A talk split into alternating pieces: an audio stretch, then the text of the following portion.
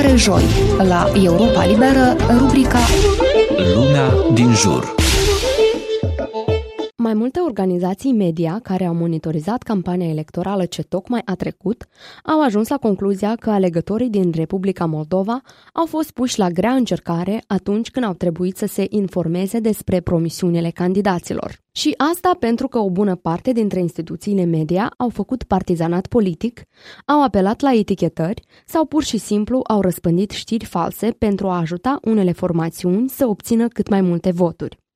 În centrul Chișinăului am stat de vorbă cu mai mulți trecători pe care i-am întrebat dacă au dobândit sau încă nu imunitate la știrile care le spun adevărul pe jumătate. M-am informat în campania electorală mai mult online.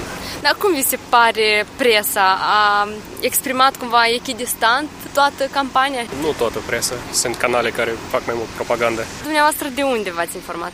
Eu m-am informat din uh, social media și cred că informația este mult mai corectă, dar depinde și, evident, depinde și de surse, că trebuie să le comparăm. Mai mult mă informez din presa online decât cea tradițională. De ce? Pentru că e mult mai comod, am acces mult mai simplu, mai rapid și sunt informat mereu și din mai multe surse. Pensate cât viurile, dar nu toate ajung dintr-o sursă și uite, ce l-au făcut așa, așa, așa și noi spunem, stai puțin, nu te informat doar dintr-o sursă. Este foarte greu la moment cetățeanului să aibă o informare de calitate. În special în zonele rurale e foarte dificil. Oamenii deja au imunitet la știrile false, sincer, pentru că atâția ani eu cred că oamenii deja au învățat intuitiv să le deosebească. Campania electorală reprezintă un teren fertil pentru politicienii care, în goana după voturi, nu ezită să recurgă la tactici manipulatorii prin intermediul instituțiilor de presă. Concluzia aparține experților de la Centrul pentru Jurnalism Independent, care au monitorizat comportamentul al 10 celor mai importante televiziuni. Dacă la începutul campaniei doar 4 din 10 posturi TV au reflectat corect cursa electorală, spre finalul acesteia toate au încălcat codul deontologic, spune directoarea executivă a CJI, Nadine Gogu. Majoritatea instituțiilor de presă au favorizat candidații blocului electoral al comuniștilor și socialiștilor și pe cei ai partidului Șor.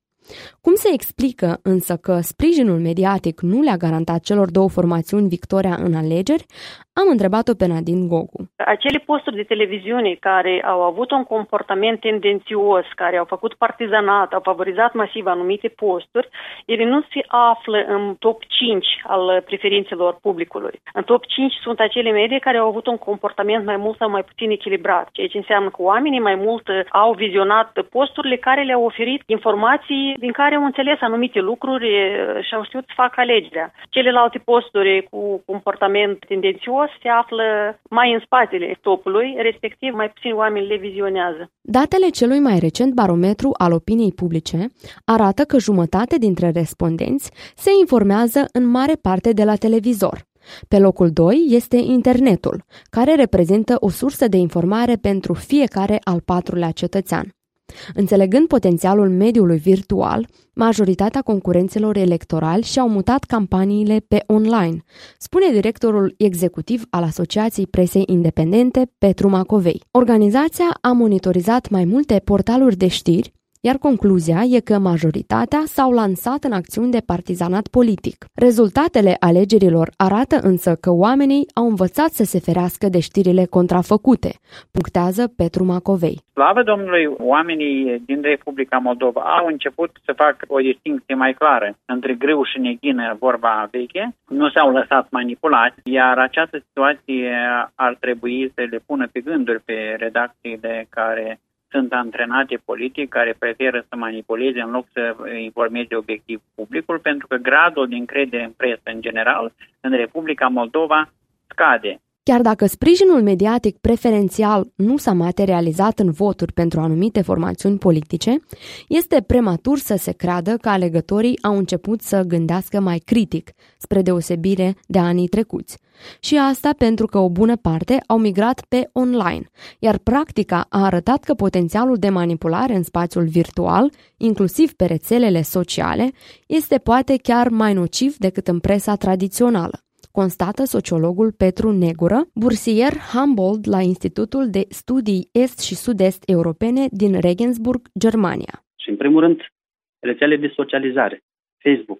Iarăși sondajele și studiile de media le arată, oamenii tot mai mult uh, sunt membri ai acestor uh, rețele și se încred tot mai mult în ce spune lumea păreri de asta alternative și rețele de socializare. Experții cu care am stat de vorbă mai spun că rezultatele recentelor alegeri au scos la iveală o altă latură negativă a dezinformării, scăderea încrederii alegătorilor. Or, un sondaj al comunității Watchdog și Institutul de Politici Publice au arătat în campanie că o treime dintre alegători nu au avut încredere în niciun concurent electoral. Din Chișinău, Nicoleta Stavila pentru Radio Europa Liberă.